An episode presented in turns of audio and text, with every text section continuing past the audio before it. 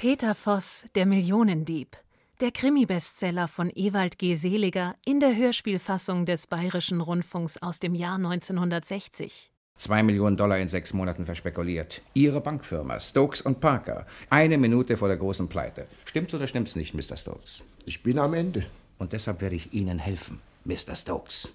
Ich, Ihr Kassierer, werde den Dieb spielen, um das Bankhaus Stokes und Parker vor dem Konkurs zu retten. Eine Jagd um die ganze Welt beginnt und Peter Voss, der Millionendieb, entwischt mit raffinierten Verwandlungskünsten immer wieder seinen Verfolgern. Alle acht Folgen ab dem 22. Juli in der ARD Audiothek und überall, wo es Podcasts gibt.